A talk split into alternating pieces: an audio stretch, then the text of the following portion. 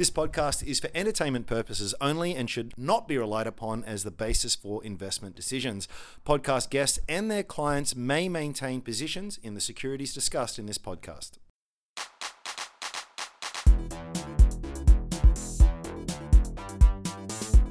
Welcome back to the Three Wise Monkeys podcast, the podcast that's all about markets and investing. My name's Andrew Page, founder of strawman.com. Today I'm joined by Matt Joass from mattjoass.com. Thank G'day, you, Matt. Andrew. Very happy to be here. Matt, what are we talking about today? Today we're talking about a conference that we went to uh, a bit earlier in the week, Microcap uh, Investing Conference, put on by Coffee Microcaps and, and Mark Tobin, a guy that organised that. So we've got a kind of a whirlwind episode, I think, just running through maybe up, maybe up to a dozen companies. We'll see how we go for time. Uh, small companies that are growing fast often. Yeah, it was a really great conference. Uh, thanks very much, Mark, for putting it on. We, we loved being there. Uh, it was also really great. We, we met a lot of um, investors and people in the industry I think we both really respect. Uh, it was great to run into Johnny Shapiro from the AFR, Absolutely. uh, Tony Hansen from EGP, EGP, Capital. Uh, it was really great to see him. Greg Hoffman, good to meet the that Hoff. dude. Yeah, really great to meet you, Greg. Um, Yeah. and, and way too many to mention Yeah. here, but it, it was a really great event. But as you say, Matt, we have a lot of stuff to get through. So Mm-hmm. we're going to do a quick fire round on each of them. Yeah. And let's go pretty much in order that the, Yeah, uh, that the sounds good. conference went in order with. So what are we going to kick off with? Uh, so let's kick off with Volpara. So um, uh, Volpara is a company that provides uh, software for analyzing mammograms and breast density in particular.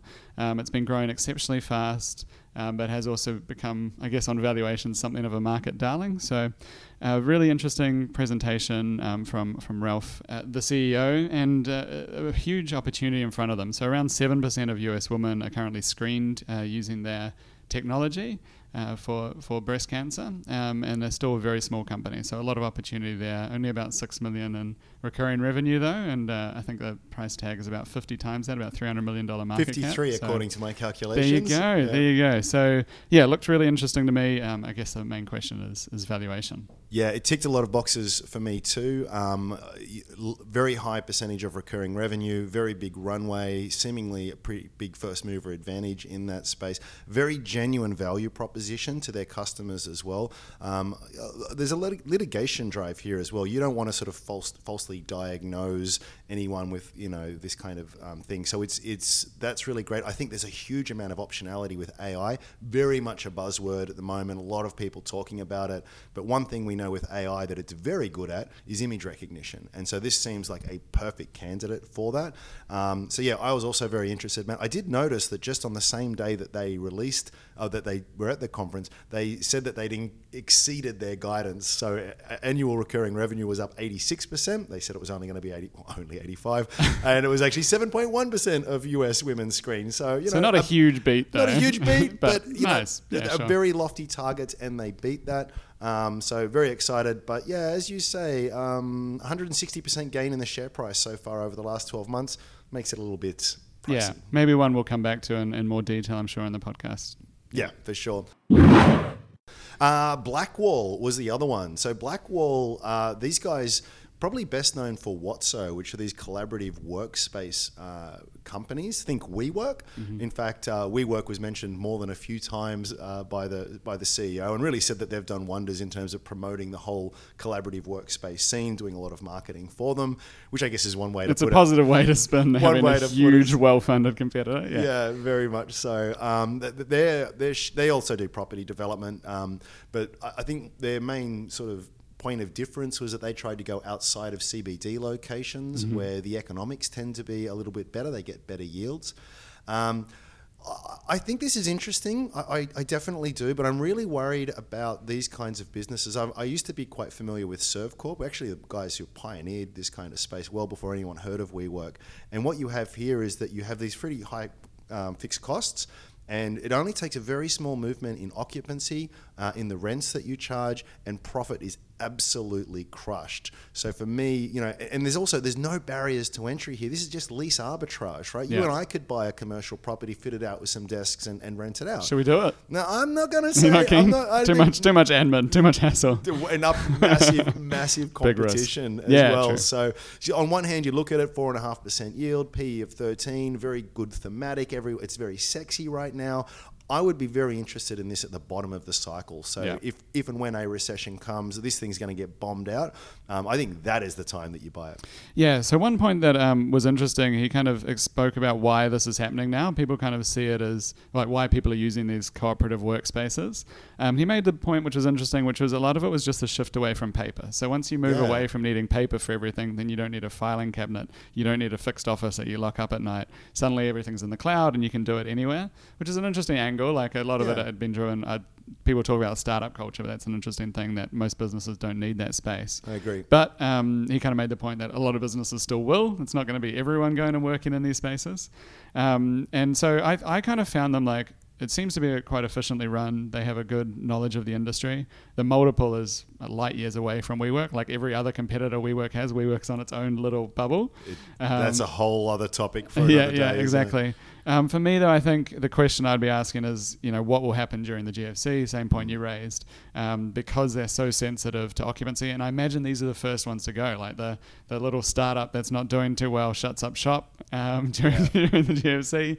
Yeah. Um, suddenly, it's not so appealing. So I imagine that's like the first the first rung of of tightening. Having said we've got to move on, but having said that, what's interesting is well-funded, well-capitalized businesses in this space. I think for the long-term investor, you know, big economic uh, wipeout. It's actually great for them because they they're not beholden to the bank. They Yeah. all of a sudden they can pick up a bunch of properties super super cheap, um, and we've seen this with Servcorp in the past as well. So uh, yeah, but it's a, it's a pass for me at the moment. Which brings us to SkyFi, so ticker code uh, SKF. So this is a super uh, interesting company to me. Um, I'd looked at it before actually a couple of times. So the kind of core product was using providing free Wi-Fi to shopping malls and restaurants and everything else. Airports, are the big Airports. one. So yeah. so you log into that free Wi-Fi and they track you. There's a there is a trade-off. where do that. I sign up? You normally click that button, accept, Yeah. um, and that's the kind of uh, software and, and service that they provide. So it is quite useful to a, uh, a retailer or anyone operating a store to have that data on their customers. So normally you could do it just from camera or something else, but this you have an actual device. You can probably pull a lot of other data off that device Mm-hmm. um, and kind of track them all the way through to point of sale. So they've integrated a lot more stuff over the last few years. I kind of thought of starting Wi-Fi as a bit you know, um, you know, how far has that got to go? But they've Yeah. started adding more and more um, points to their software suite. So connecting with all of the back end systems of the of the retail or the, the shop owner. Point of sales. Point of sale systems, um, engagement and marketing tools. So bringing a lot of data sources, which is important. Um, and you can do kind. They showed some cool stuff with like heat maps and showing how a customer moves, where the problem points are. Da- data is their product, right? Data is their product, yeah. Um, And so it's very valuable to stadiums and airports and that. Where are people going? Where are they shopping? What are they Yeah. doing? What are their habits? Yeah. Can, what messaging can we send them? It's super, super valuable Yeah. stuff. Um, and they're in a similar space to another company I'll be talking about in a few weeks and releasing a write up on, uh, which I'm super interested in. So that's always interesting to talk to a competitor. I think a few couple of points. So uh, I was going to ask this question of them, and someone else beat me to it, which is what does 5G do to your business? So when people don't need to use a Wi-Fi in stores because your um, your 5G coverage is so strong, you don't. Why would you bother logging on to Wi-Fi? I think that's um, an important thing. They gave some answer. They're kind of branching out from being you know, it's in their name, SkyFi. They're moving away from just Wi-Fi, but that's Yeah. something to consider for me.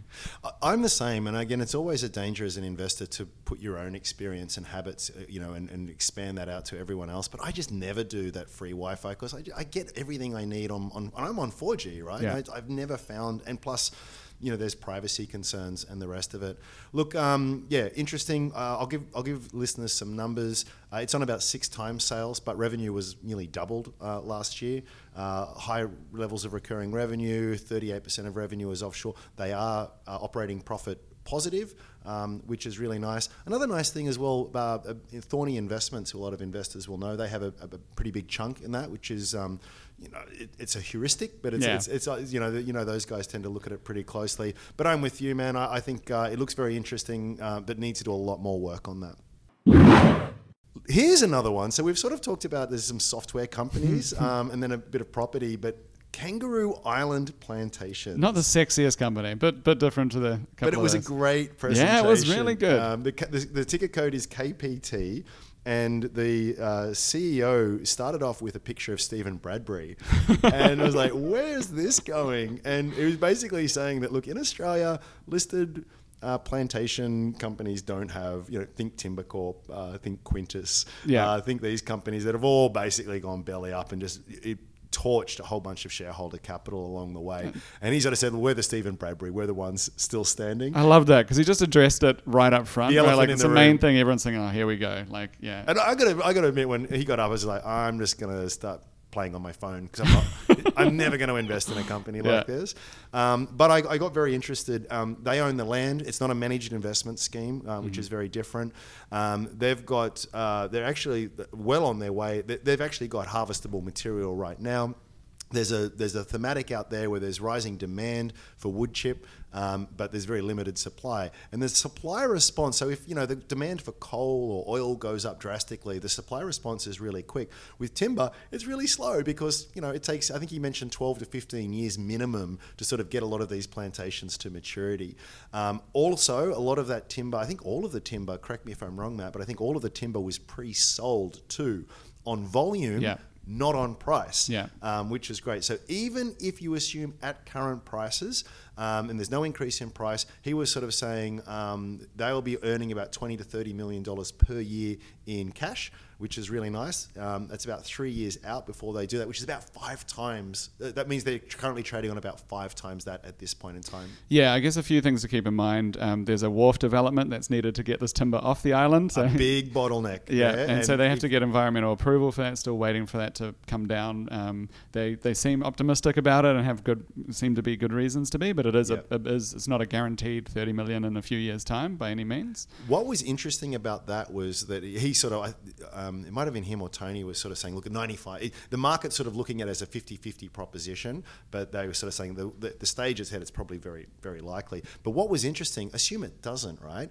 The trees just continue to grow in the meantime. There's a second wharf site. There are other options, so it delays things. The market's not going to react well to it, but it's not like the whole thing is a bust after that. So, look, um, at a good discount to their net tangible assets. And by the way, when they're calculating NTA, just to get a little geeky here for a second, they're using a very, very conservative discount rate, um, 12% versus about 6% that what typically typically Yeah. gets used in the industry. So, that, and directors own, I think, 10 to 15% of the company. Honestly, listening to it, it was kind of annoying for me because I was hoping it's like not in my wheelhouse to invest in a timber company, No. but I was actually getting interested. So I'm like, Yeah. ah, do I have to go like re- research this whole new thing? Like I have to learn about timber now.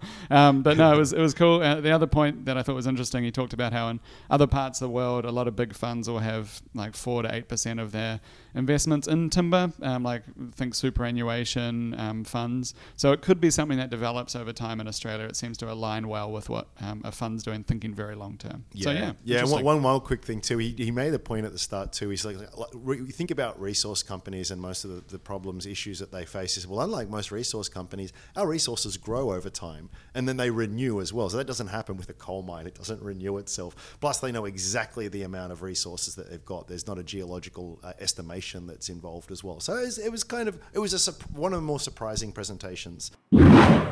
Locality planning was next on the agenda, and uh, the ASX ticker here is LPE, founder led business involved in um, uh, electricity supply. So they're a, they're a utility essentially, um, but they operate in this niche area of residential strata. And so the value, by the way, they're not generators, of course, they buy it off the national energy market, bit of solar, um, but basically they offer their customers a bit of a discount by bundling all of these units together, giving them a bit of a better price. They don't take any pricing risk because they just apply a margin to what, what they're paying. So the value proposition is it's a very good experience. You get a really good price. They tend to have very loyal customers. Their customers tend to be the ones that um, uh, promote them the most. They've had really great um, customer growth. You, I'll direct listeners to their some of their slide decks. 30% growth in customers in just the current year. Revenue up 53% in the most recent half. Still loss making. Um, it is a capital intensive business. Um, they did get a bunch of funding or a funding facility from BlackRock, which should help them uh, continue to grow. I don't know what to think about this one. What do you think about this one?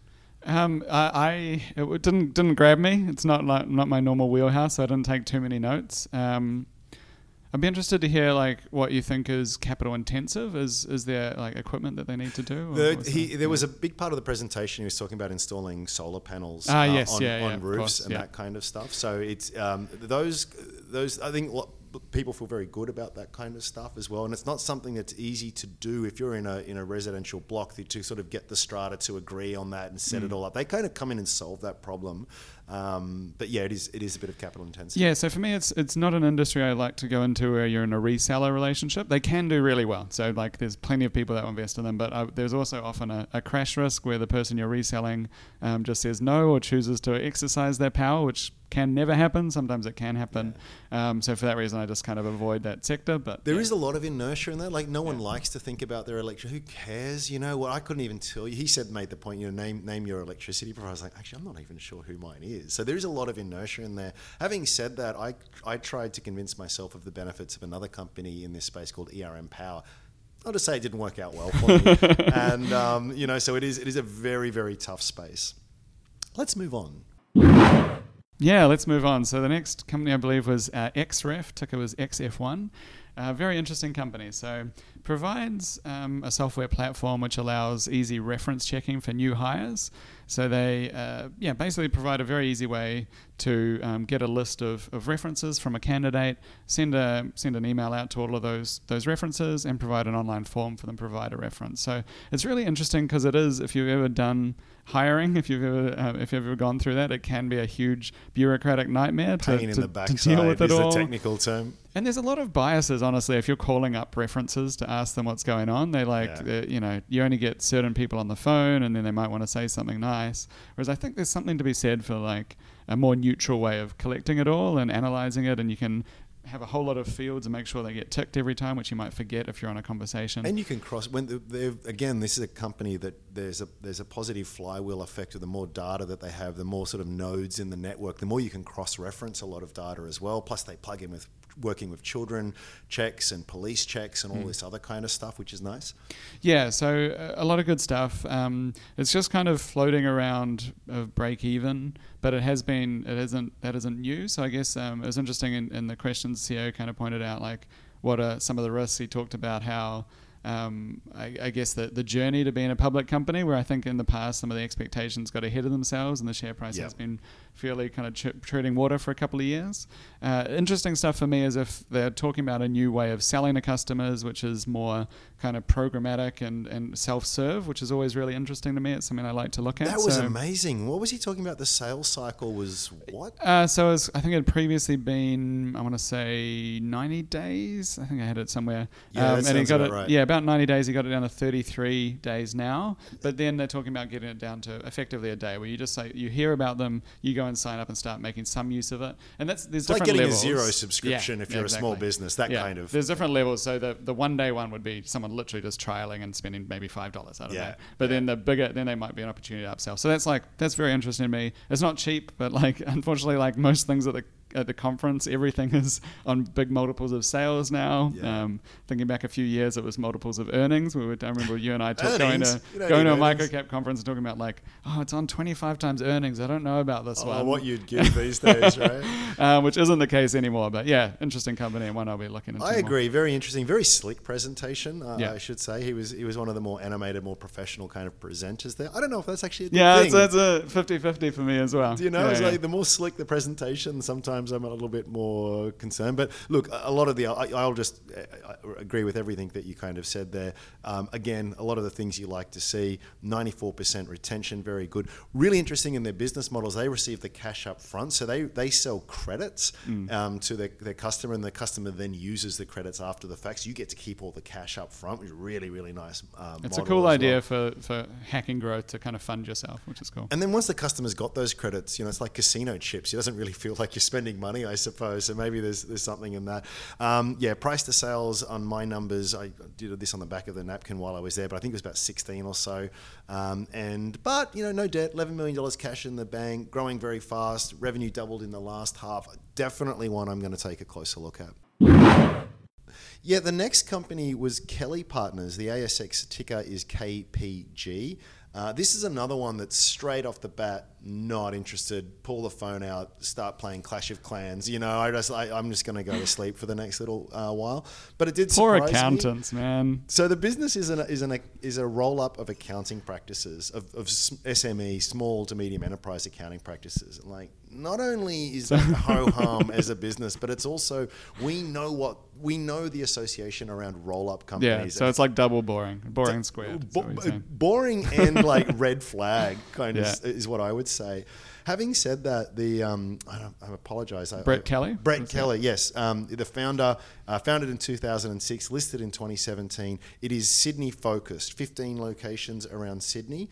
Um, 20 acquisitions, I think, or so that they will have by the end of this year since since inception. Half of the growth has been acquired, and half of the growth has been organic. So a lot of these models, the, the value prop is, hey, come into our network. We're going to run it like a proper business. You're going to be able to outsource all the boring stuff that you don't want to have to do. We will take care of that. We're going to give you half of the equity, so you've still got skin in the game. There is a huge cohort. There's, a, there's thousands and thousands of these small to medium enterprise accounting practices. With basically, when that when that person retires, that's it, right? It's, it's not a business that's easy to sell because it's such a it's a services relationship based one. So this gives them an exit. It gives them takes a lot of the annoyance out of out of their An lives. exit where they often keep working, right? So they might sell and achieve a lot, and then they'll they'll stick with it. Um, as as as Brett Kelly pointed out, these are creatures of habit. Um, someone asked, you know, what's to stop them going and doing that and then starting up again? And what do you say? There's there's carrot people and stick people, and I think as far as accountants are stick people, and that they're moving away from pain and the hassle of dealing with this versus someone who's chasing the carrots of like being greedy and wanting to go out and maximize. So it's an interesting point, and yeah, yeah. And I guess uh, so. He got some interesting questions at the end. He like he, was an accountant, right? He fired back a whole bunch of numbers and talking about recent acquisitions. Like, wow, this guy has really got his head around the model. So I am I am very cautious of roll ups, but there is one thing to, that I think is interesting about um, roll ups is that even if they fail, they tend to work very well in the early stages. So this is 15 odd, 20, let's call it 20 odd practices just in the Sydney region. So let's say this thing ultimately doesn't work, it's only going to, let's say they do 10 acquisitions next year and they've got a good record so far of integrating and doing that rather well. That is going to significantly move the dial. And he said himself, look, we're targeting 5% growth in operating profit per year. We think we'll easily beat that. But even on those numbers, again, my back of the napkin kind of calculation made it seem like quite compelling. So, it, well outside of my style box, but it's something that I, I was surprised about, that surprised that I was interested at all. Yeah, it's tricky because they work uh, well in the early stages, but we only know the early stages because we relate it to when they crash. So Yes, it's kinda yeah, like, true. Like walking a tightrope worked well in those early stages until he fell off. Until he fell. So like, yeah, a it's hard to know. is what I'm it's hard to know exactly like where the end point is for them. But yeah, at a certain point, it starts becoming very hard. I don't think. I think to Andrew's point, they are still very early in the potential size of the market. They're not hitting any limits there. So And yeah. another thing just to watch um, is that the, these, and he was he was at pains to point this out. This is very very lumpy revenue. Uh, I won't get into the accounting reasons for it, work in progress, Yeah. and the rest of it. But it's not something you should expect as a nice consistent growth in earnings. It's going to be great one half, not so great the next, and that's just the nature of the business. So next up was uh, EnviroSuite. I don't know if anyone's heard of this one. Andrew definitely Woo! doesn't know what this is. EnviroSuite. EVS. Um, yeah, so I, I don't think we need to talk through this one too Whoa, whoa, much. whoa, man! Uh, let's, not be too hasty. um, yeah, yeah. So it's an interesting company. Interesting company. I think you're right, dude. I, I think our listeners have heard it, it to death. There's multiple episodes on it uh, on the series. Go back and check it out. No, Peter didn't have any new information to disclose there, but it seems to me as though they're just getting it done. I think I mentioned last time we talked about it as much as I've sort of been an advocate for it. It's it's it's far harder to. Uh, from an investment point of view, from a business point of view, things are as good as they've ever been. But from an investment point of view, it's 17 odd cents or something. The value prop is very, very different than what, what, what it was at 8 cents. So I'm, I'm more cautious. And I should say, just for full disclosure, I did sell about a quarter of my holdings a week or two ago. yeah. I think he was right before lunch, so it was like a tough time for me to focus as well. It's Yeah, probably like always hard, yeah. tough moment. Like, "Ah." um, yeah. So cool. Good, interesting one to keep an eye on. Uh, yeah, the next one, Ocean Grown Abalone, ASX code OG, uh, OGA. Uh, these guys are aquaculture. They grow abalone, as the name suggests. Um, In the ocean. in the ocean, Which is important. where they grow. Um, Yeah. So, uh, look, you know, the, the investment case here is one of you know, they sell pretty much all of it to Asia, pretty much Yeah. to China, very big growing market. They have a very big appetite for not just. Have you had abalone. abalone? Have you eaten not, abalone? Not a fan. I love it. Do you? Yeah, but you have to get the right stuff. So uh, in New Zealand, it's called paua, and Okay. there's two ways people have had it. One is like grinding it up and to make fritters out of it, which can be good, but can be very chewy. If it's very heavily deep fried, I could probably handle it. Yeah. Yeah. Or if they're very young, which is now illegal in New Zealand, Okay. um, because of the fishery stuff, uh, they can be delicious and soft. And I think that this is kind of what they're targeting is for like Ah. people to eat it. And it's like seen as like a luxury in, in China. So yeah, and, and, the brand here is is brand Australia. And we know that through vitamins and through milk and all of the Mm-hmm. well, you know, very well covered kind of stuff. So they've they have laid what do you say, three kilometers of these on, on Maybe on, 20. It was Might- yeah, sorry, yeah, it 20 was huge. kilometers. Yeah, it's absolutely huge. phenomenal. Um, Um, yeah, so it sounded like it just started him chucking down these concrete things. He used to go out collecting them uh, in the ocean and then realized, hey, why don't we put down a habitat in this perfect area? Put down some concrete blocks, started working. Now they've just done this on scale. So it like seemed actually like quite a cool story. Seemed like a guy who was very into it Raised- and had done it all himself. raised some money. They've now got a big processing plant there, so they're trying to move into this vertical integration. You know, it's, I think he said something about look, seventeen dollars a kilo um, cost for them for, Mm-hmm. for every kilo of abalone they get, and they sell that for forty kilos as well. $40 Um, a kilo, wasn't it? Forty bucks a kilo. Um, so it's, you know, it's not not a bad margin. But look, you know, aquaculture, uh, it's, there, there are huge risks there. there. There's disease, there's poaching, there's all, all other Yeah. kinds of things. Um, They are, I guess, one distinction. They are doing almost all their business currently in the ocean. Yes. So that, that maybe reduces some of the problems with typical aquaculture. Yeah. But they are, that's a new expansion, is planning to do onshore um, aquaculture of this, which to me, I mean, it, it's not ocean grown, so it hurts the brand, which I asked the CEO Yes. about. Yeah. He seemed pretty defensive about it because I'm like, how does that, does that hurt your brand? He said, no, because it's brand Australia, it's not ocean grown brand. Right, maybe a bit I of a halo from the, yeah, the other stuff that he's they do. probably right, but um, it's not the same kind of thing that they've been doing. Yeah, and yeah, so it, it was interesting enough. Um, the wild catch out in, in the wild um, is is falling. Um, there's a little bit of a black market out there, as you sort of hinted at before, but that's like really on the fringes. It's not really affecting global supply demand kind of stuff. Uh, Again, outside of my style box, I may or may not take a closer look at it. What do you think? Yeah, I guess it's harder to get excited than a, a software company that's take, growing o- all over the world. Um, but it seemed like if that's kind of something that interests you, it, it seemed like an interesting story, and he seemed super passionate. and I'm very committed. jealous of his um, office though. Like Yeah. he's just, Just like going out on the boat. Yeah, they're um, they're off the coast of WA. It's just absolutely beautiful water. It, just, it sounded like a really really great lifestyle, and and, and, and the CEO is really passionate and believer in what they do. So yeah, full. I, I I wish them the best of luck.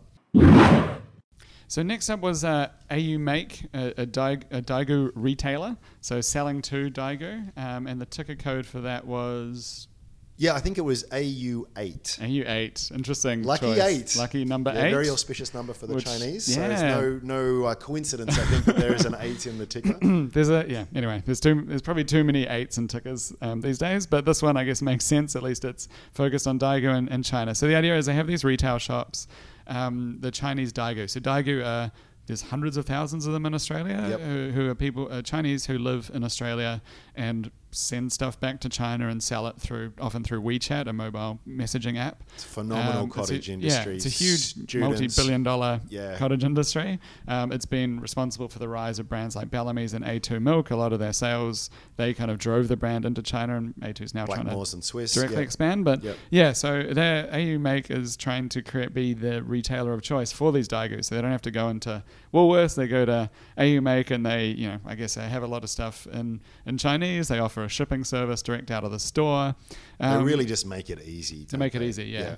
To me, I was pretty skeptical of this one. So, Yep. um, they the multiples and the, you know the business is still loss making. I kind of think um, for the the model that they're doing, I'd prefer to see profit at a store level. Like, there's no to me not a huge reason there should be big overheads for this.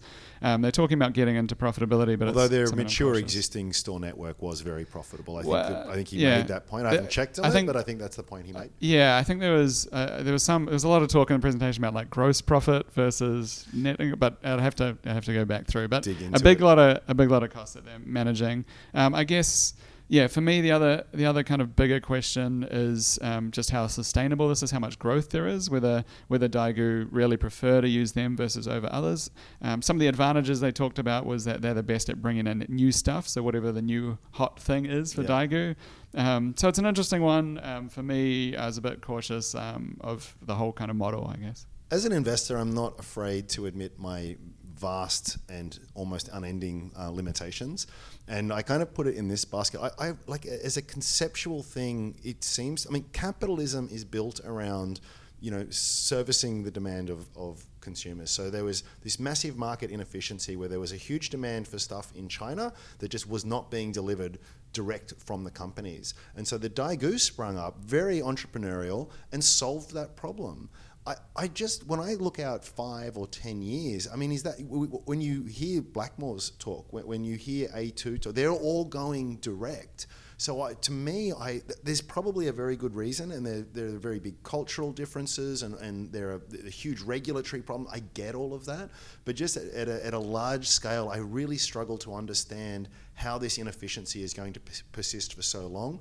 Uh, he talked also about you know how um, th- these very entrepreneurial, very smart Daigou have got this WeChat platform that they can compare prices, and, yet he's talking about their margins being so much better than Yeah. everywhere else. Well, if everyone's comparing prices, and How how, are you how able do- to how does charge? that last? I, I don't yeah. get. I don't get that. Yeah. There's probably good reasons, um, but for me, it's it's just something that's it's too hard basket.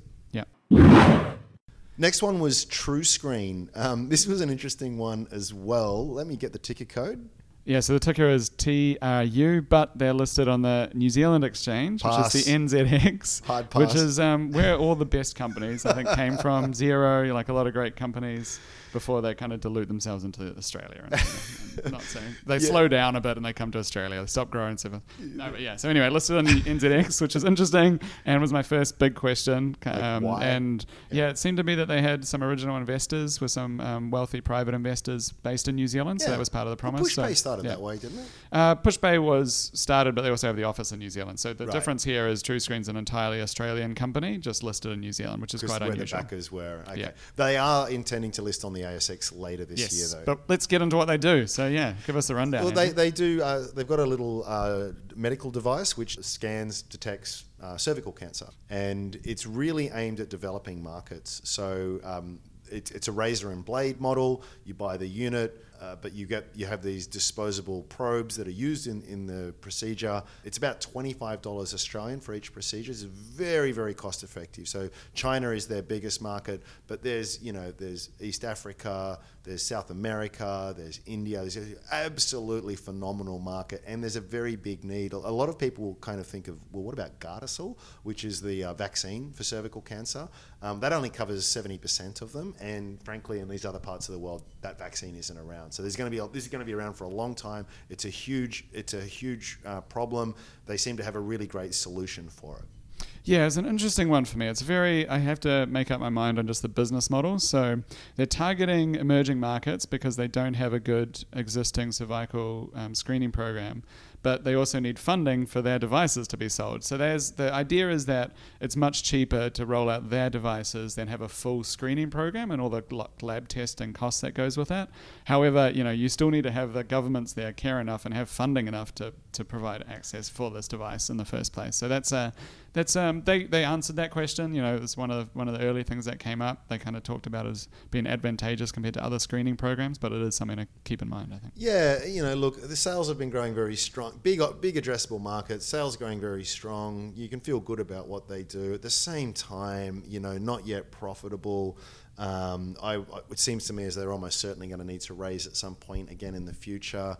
Working in deve- developing markets are huge, and you see the occasional company talk about, oh, if only we, you know, you know, sell this to, you know, if every person in China bought this, how rich would we be? But they're very, very difficult markets. There's a lot of um, corruption, I suppose. Yeah. And this is uh, only seven employees, this business. So it's currently got about two million in revenue, but um, still very small. They've outsourced a lot of that, I think. So there's not, you know, there's people working for them that aren't. Um, obviously, it's not just seven people making the device in the Yeah. backyard shed. yeah. Um, but yeah, it's uh, so it's interesting. In some ways, I like that it's going to be very light. The business itself, it's focusing on the IP. Yep. But it is it is still very small, and so It- it's it very. is- like, it is pretty there's a lot that small. It is pretty speculative. It is loss making. I really, really wish them the best of luck because they are doing great stuff out there. I might pop it on a watch, watch list and come back in another six, 12 months, see how they're progressing. Um, there is a, there was more than a few little parallels I did notice with Nanosonic, which is also the razor and blade model, which made my ears pick up, but um, a little early stage for me anyway.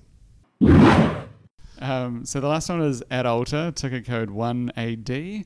Um, this is the last company to present, but um, yeah, honestly, it was pretty far outside my wheelhouse, and I tend to just not look at companies where I know that there's no chance that I'm going to be investing. So I don't have too many good notes on this one. Um, I took a few notes. Um, I've got a bit of a background in biology and science, so I was kind of interested from that kind of yeah, standpoint. you're a microbiologist, right? Well, there's a degree that says that's true, but I've, I've never actually worked in the field, and it's probably moved on so far now as to be a joke with, with my qualifications. But anyway, they, there's a, this is a drug development company, but from an investor standpoint, I can tell you that's an instant turn off. Um, again, lots of great stuff is done in this space, a very necessary part, does wonders for us as a society, but it is where shareholder capital goes to die. Um, it is it is like a mining company in a lot of ways, and we've talked about some of our uh, reasons why we don't like this.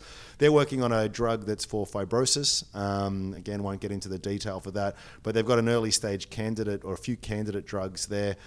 What was interesting about this, I thought their business model was interesting, is because rather than sort of develop the drug, work out the manufacturing, and then pass through all the various phase one, phase two, phase three, and get, and get to market, they are looking just to get it to phase one and then sell it to the big biotechs, which is really interesting because you know there's plenty of stuff that goes right through most checks and then dies at the 11th hour. And so they obviously, if it ended up working, they'd probably miss out on a lot, but they get the money in their hand now. It's bird in the hand versus two in the bush. So I, I you know, um, Sam Cobb, the CEO, she, she gave a great presentation. She's been working with this to try and commercialize it for a long time. Really smart person, really trying to do good things, just hyper, hyper, hyper risky. They've got more than one in the pipeline, but I think there's really one that they're sort of um, resting that most of their hopes are on in the, in the short term. So this is this is the kind of investment that if it works at the current price, you will make 20 bags, you know, 50 bags, 100 bags. It'll be insanely good returns. But it might be that it's a 95% chance that it doesn't get there, in which case the losses could be quite significant. So- Yeah, I think you sum it up well with a percentage. And one, someone in the audience asked, um, "What would make you, this drug be more successful than the statistical average?" Which I think is just such a good way to think about these things. Like, Yeah. if you're investing in this space, I think you should have a handle on what is the average, statistical average chance that any drug gets through. And do I think there is there any particular unique attributes that will make this one more likely than others? Yep. Um, and the CEO gave some reasonable sounding to me reasons. totally it's not reasonable. my space. Yeah. Um, and the other one is just like you don't have to invest in everything. I don't even look at biotech because it's too too much above uh, my kind of skill set. And Well, a CSL might, if I could interrupt, Yeah. might be different for you because Yeah. that is an established one with a bunch of patents and known products. You know, that, that is very, very different to a very early stage. A hundred percent. So I think like the way I think about it is, um, is it possible for me to get my circle of competence enough to understand this? Yep. And emerging biotechs, it's no one understands it because it's literally like new knowledge. I thought about this a lot. Like it's, even it's in, the, something even that in the scientific no, not community, Yeah. like they, it's so everything is breaking so ground. specialized Yeah. now that even there'll be there'll be specialists in the drug development industry who have no idea about Yeah. you know fibrosis and the effectiveness of this drug. Yeah, and even like in the industry, no one knows because it's going through a trial. Like this is on the cutting edge. So, but then to your point, whereas others like CSL are very big, you can value them on cash flows and have a little bit of a you know valuation might be down to some of these newer things. But yeah, you've got to handicap the odds. You've got to have a way to do that, and not for me. I, I think it's one thing just as before we end on Adalta, and you know, it, it is something that is always going to be appealing to a certain segment of investors because it is so sexy. The market is so huge, and when you when you have a massive informational disadvantage, because unless you are an expert in fibrosis and drug development, you know, you've got three PhDs in in you know genetics and and biotechnology it's not going to make you, you. There's no way for you to validate. If we're talking baby formula, I, I can I can get close to baby Yeah. formula. I can. Figure And I mean, some buying- baby formula is almost a medical miracle, like A2 milk, right? oh, you- you're trying to trigger me now. Um, but do you know what I mean? And so, Yeah. I, I, and, and I would sort of say, as a, an investor who doesn't have specialty in this space, just be very, very, very careful because they all sound fantastic. But Yeah. again, the statistics will tell you. Doesn't have to be your capital. I'm very happy that people are funding Oh, drug development. fantastic. Doesn't have to be my capital. Doesn't have to be yours if you're not up to it. So, man, that was that was a really um, Wow, we got through a lot. We got I feel like it was lot. good. Yeah, we did. Um, so, look, I hope you found that valuable. Um, again, thanks, Mark Tobin, for uh, putting on such a great event. Wish you best of luck with that and Coffee Microcaps. Um, I'll link to a bunch of useful stuff uh, in the show notes if you want to if you want to um, chase any of this up. But Matt, we are Easter is upon us, Yes. and we are going to take a little bit of a break. Yep. So I'm heading um, back to New Zealand next week, and you're heading somewhere. And We're yeah, going to yeah. Hamilton Island. Very actually. nice, very Yeah. nice, So we're, we're going to take a bit of a break. We thought of how we could do this remotely. It was just all a little bit too hard, but Yeah. we will be back at some point in the near future, and uh, we can't wait to uh, to have you Yeah. join us at that point. Yep. Look forward to look forward to talking to you in a few weeks. That's it for now. Talk to you soon. Thanks.